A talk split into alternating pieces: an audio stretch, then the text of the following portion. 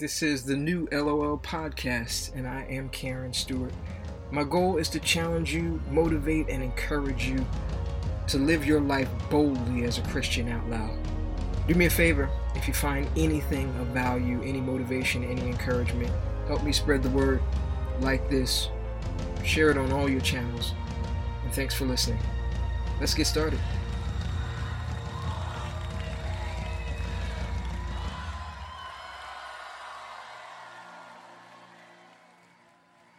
I think it's pretty safe to say, at least in our Western culture, that one of the things we value the most is our freedom and independence.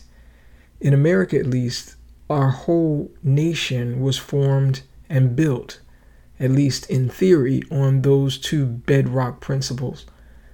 And we feel like we have an inherent right to do whatever we want, however we want, and to say whatever we want to whomever we want. And we will fight to maintain that right and that freedom. Even when it comes to people that we know and love us and respect us, or people who have earned the right to speak into our lives, there's something about being told what we can and cannot do, no matter who is coming from, that's just hard for us.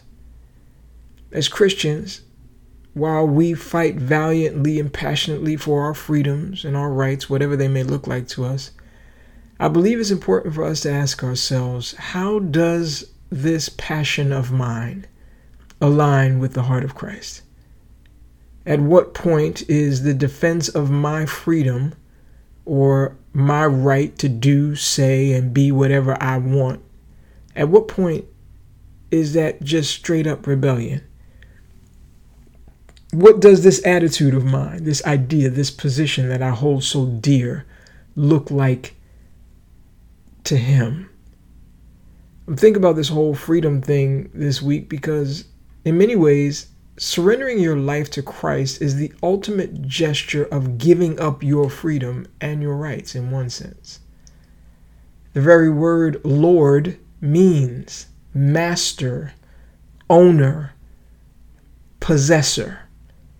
And that is actually the deal that we signed up for when we said we made Jesus Christ the Lord of our lives. Sometimes I am not completely sure if that's exactly what we had in mind when we did it. Because when you are owned by another, you really don't have anything that looks like what we call and what we fight for as rights or freedom. If you look at the way we live our lives, it's hard sometimes to see that posture in us. But about 30 times in the Bible, you'll find the term bondservant or bondslave. Here's what it means. Someone who belongs to another. A bondslave without any ownership rights of their own. Even though that sounds like something that would be achieved by super Christians or something like that, in the New Testament, that term is used with the highest dignity of believers who willingly live under Christ's authority as His devoted followers. And of course, Jesus never expects anything of us that He has not willingly modeled for us. Here's what Paul said in Philippians chapter 2, verse 3-8. Do nothing from selfish or empty conceit, but with humility consider one another as more important than yourselves. Do not merely look out for your own personal interests, but also for the interests of others. Have this attitude in you, which was also in Christ Jesus, who, as He already existed in the form of God, did not consider His equality with God something that should be grasped, but He emptied Himself by taking the form of a bondservant and being born in the likeness of men. And being found in appearance as a man, He humbled Himself, becoming obedient to the point of death, even death on a cross. Now, I'm not saying that we should all expect to be murdered or martyred for the sake of Christ, though in all honesty, if you look at the world now, there are Christians right now who are being martyred every single day. And it's not hard to believe that we could indeed see those days come for us as well. But what I am saying is, in all things, to be willing to lay our lives down. And this would include what we perceive to be our rights.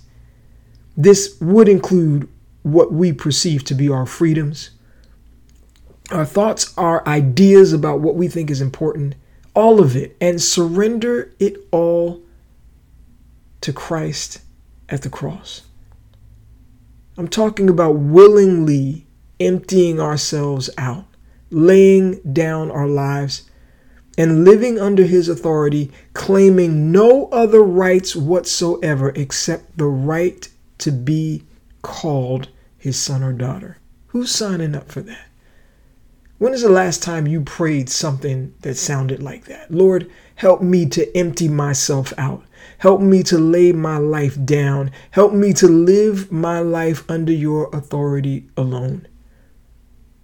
The power that we have as Christians is not earned or achieved by how much time we spend in devotions or doing any other thing that makes us feel spiritual. Now, please listen to me. Do read your Bible. Do pray. Do go to church. Do all of those things. But know that those things, those devotions, begin to change us and who we are only when they flow from a laid down life, an empty and yielded life of surrender to God. Makes you want to read your Bible and pray and be around other believers, because a life that is emptied out at the foot of the cross desires earnestly to be filled with the words and power and life of the one to whom we have surrendered. And that's when nothing else matters. So I want to challenge you today, family. Let's make that our goal and pursuit. I want to challenge you to start praying that prayer. And to be honest, even if you don't really want to do that right now, but if you're willing to be willing, just start there. Lord, I don't really know what this means. I don't even know how I feel about it. But Lord, I'm willing to be willing. I want to be willing to empty myself out. I want to be willing to lay myself down. I want to be willing to live under your authority alone. Start there. Be willing to be willing, and then do it like Paul says in Philippians 2:14 and 15.